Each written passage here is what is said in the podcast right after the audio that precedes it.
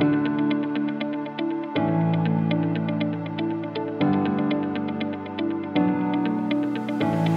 Welcome to the Italian Wine Podcast. This episode has been brought to you by the Wine to Wine Business Forum 2022. This year will mark the ninth edition of the forum to be held on November 7th and 8th of 2022 in Verona, Italy. This year will be an exclusively in person edition. The main theme of the event will be all round wine communication, and tickets are on sale now. The second early bird discount will be available until September 18th. For more information, please visit us at winetowine.net.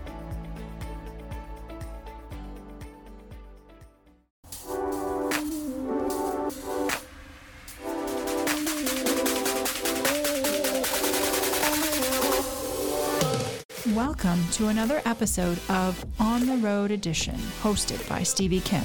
Each week, she travels to incredible wine destinations, interviewing some of the Italian wine scene's most interesting personalities, talking about wines, the foods, as well as the incredible travel destinations. Hello, everybody. Uh, my name's Stevie Kim, and we're back. It's Italian Wine Podcast, uh, Mama Jumbo Shrimp on the Road edition. And today we are here in this magnificent place. so, so I'm going to let the president of the consortium of Montefalco tell us where we are. So first of all, ciao ragazzo. Ciao, Stevie. nice to see you. What's your name? Tell tell- Giampaolo, I'm Giampaolo for everybody from ever. Yes, Gianpaolo Tabarini. He's the president, the the new, neo-elected president for the consortium of Montefalco. And we are in actually Montefalco. Yes, we are in the heart. We are Yes, close but by to where the where center. are we exactly? Uh, What we are is, what into- is, where is this? Well, this is our museum. We are so proud of uh, such stuff as you can imagine. And here we're so proud. Why? Because here there is Benozzo paint. So when you arrive in Montefalco, you think, of course, first to the wine, but Montefalco is many other things. Heart too.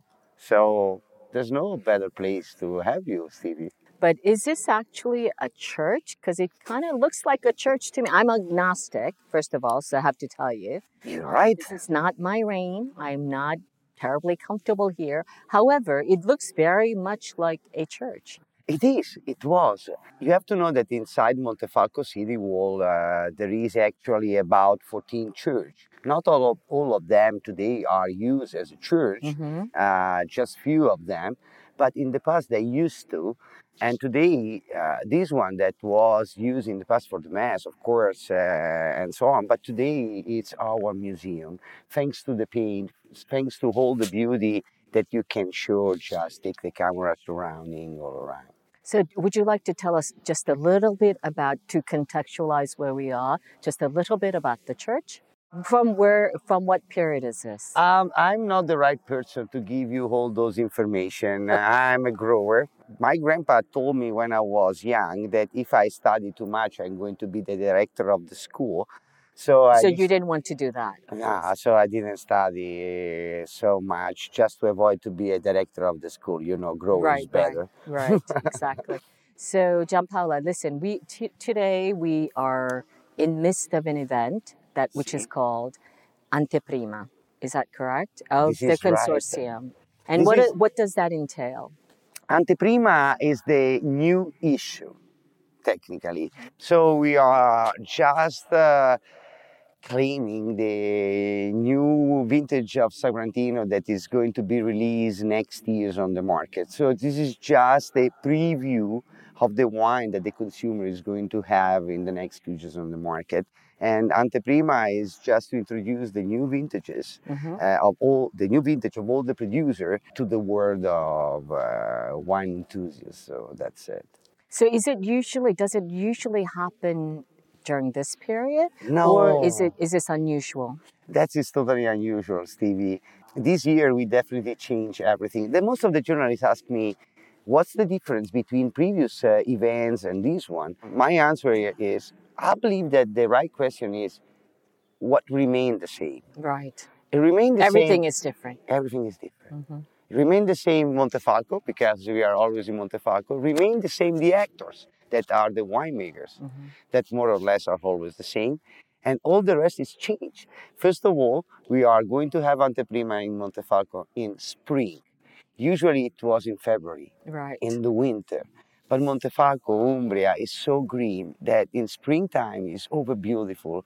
Everything is going in flower. It's like a paint with a lot of colors. So you just goes out from here, you take a look around and you fall in love.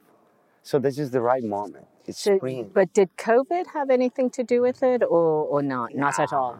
The, you know, y- no, but yes. Mm-hmm. So why yes? Because we've been put in jail. So because of the restriction, everybody live the long portion of their life in the in the houses without the ability to go out. So like being in prison. So how this affect the anteprima? When we quit, when allowed us to escape from our houses, we feel more brave.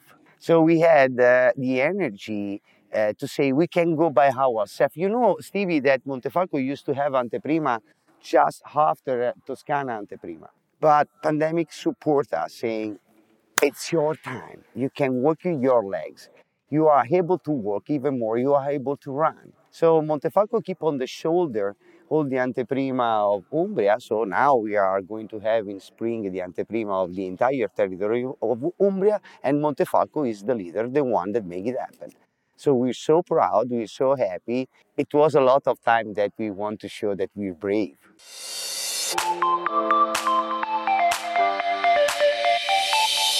Are you enjoying this podcast? There is so much more high quality wine content available from Mama Jumbo Shrimp. Check out our new wine study maps, our books on Italian wine, including Italian Wine Unplugged, The Jumbo Shrimp Guide to Italian Wine, Sangiovese Lambrusco and Other Stories, and much, much more on our website, mamajumboshrimp.com. Now back to the show. So I see I have this here, Anteprima, the program. See? So the release is the 2018 vintage, Correct? right? And would you like to tell our audience a little bit about the consortium activities in terms of the number of producers, the territory covers, the types of wines that you, you produce in this area? Fine. Um, our consortium is a successful story. First of all, Montefalco Consorzio, it's working not only in Montefalco village, but also in Bevagna, Castel Ritaldi, and Giano. Can you just repeat that again? Bevagna, Bevagna, slow, yeah. Castel Ritaldi, Casteritaldi, Giano, Giano, Gualdo. Guado. So it's five different towns, Montefalco and all the other four towns, a portion of the other four towns. We are spread in a very uh, small area. In this area, uh, they used to uh, make wine about 120, 130 different wineries. At the consortium, we have uh, a largest part, about 80 winery are members of the consortium. So we represent at least the 70, 75% uh, of the total producer and even more in terms of bottles. In terms of production, what do we do here? Of course, Sagrantino. That is the, the main stuff, the one that make Montefalco known. But at the same time, we make Montefalco Rosso. That is a base of Sangiovese. Our uh, neighbor, it's Tuscany. So we always had Sangiovese in Umbria. Of course, it's not well known as much as Tuscany, and obviously, uh, but here Sangiovese come gorgeously. And of course, we have to give them a name in the past, and the name is Montefalco Rosso. And the last beautiful story is Trebbiano Spoletino. Montefalco make, make show everybody that this territory is not a territory that is able only to do great reds, but is able to do also great white wines. And this is not something that happens very often.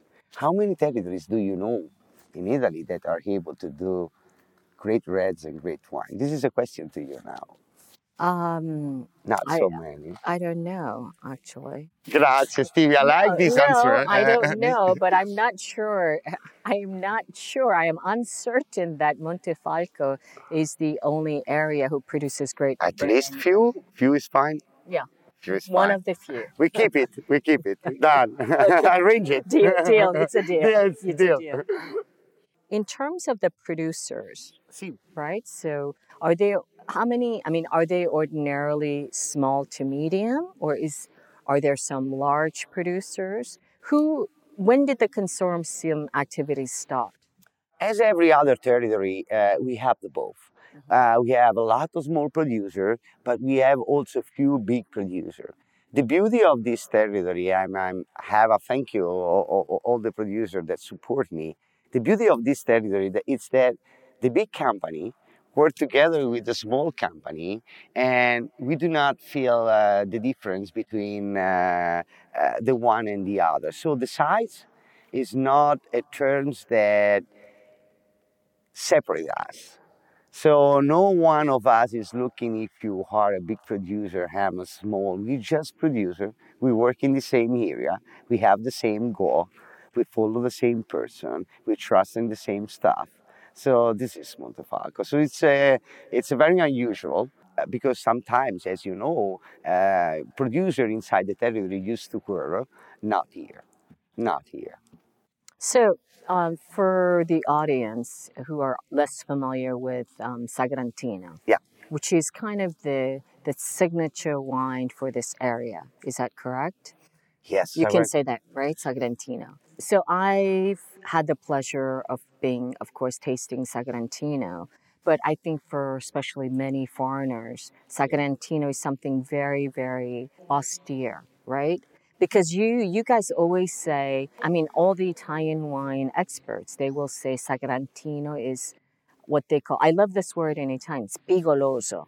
See, right? okay. You know, yeah, it's okay. I know what you mean. It's very um, angular. So how, what kind of, how would you recommend approaching Sagrantino for those who are unfamiliar with Sagrantino? Allora, well, uh, a lot of good questions. Uh, first of all, uh, you are right. The Sagrantino that was uh, displayed in the past to the world, it was uh, a Sagrantino that with a lot of muscle, so very masculine, uh, very masculine wine. But that was a point of view. That was an approach of the moment. Um, when the idea of When you say masculine, do you mean um, structurally? Uh, yes, know, from a structure point of- alcohol, high body, you know, big body. all of them. Yeah. all of them. Because uh, in the moment where Sagrantino exploded and became famous and popular was the end of 90s, beginning of 2000, where at that time the fashion was uh, uh, very deep wine, very huge wine, dark in color, very hooky. And so Sagrantino became popular in, in a such period and he tried to dress himself with clothes that at the really end, it wasn't the whole clothes of the variety, but it was pushed in such direction because was right at that time. Um, I mean, do you think it was because it was influenced by, I don't know, the, the high alcohol, um, you know, Napa driven kind of wines? you said right. that is right. Uh, it's exactly my same opinion. But the winemakers didn't of the area, local traditional winemakers, didn't knew the Sagrantino as the one we discovered in early 2000.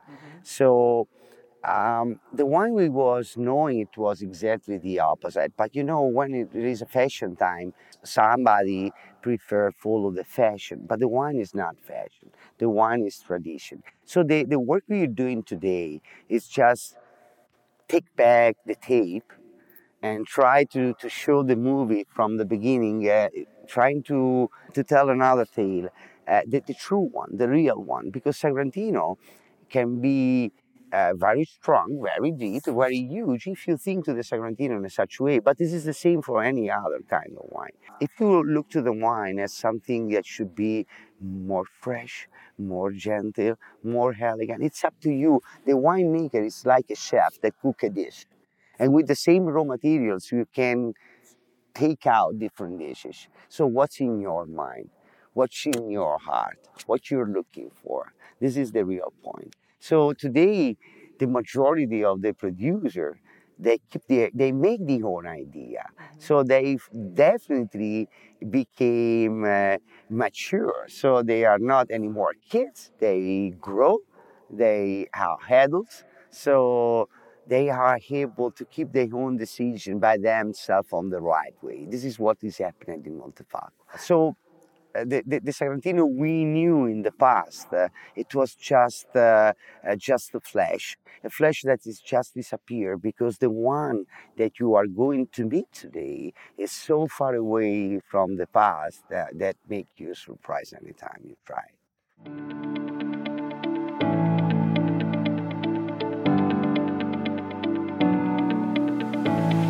We hope you enjoyed today's episode brought to you by the Wine to Wine Business Forum 2022. This year will mark the ninth edition of the forum to be held on November 7th and 8th, 2022, in Verona, Italy. Remember, the second early bird discount on tickets will be available until September 18th. For more information, please visit us at winetowine.net.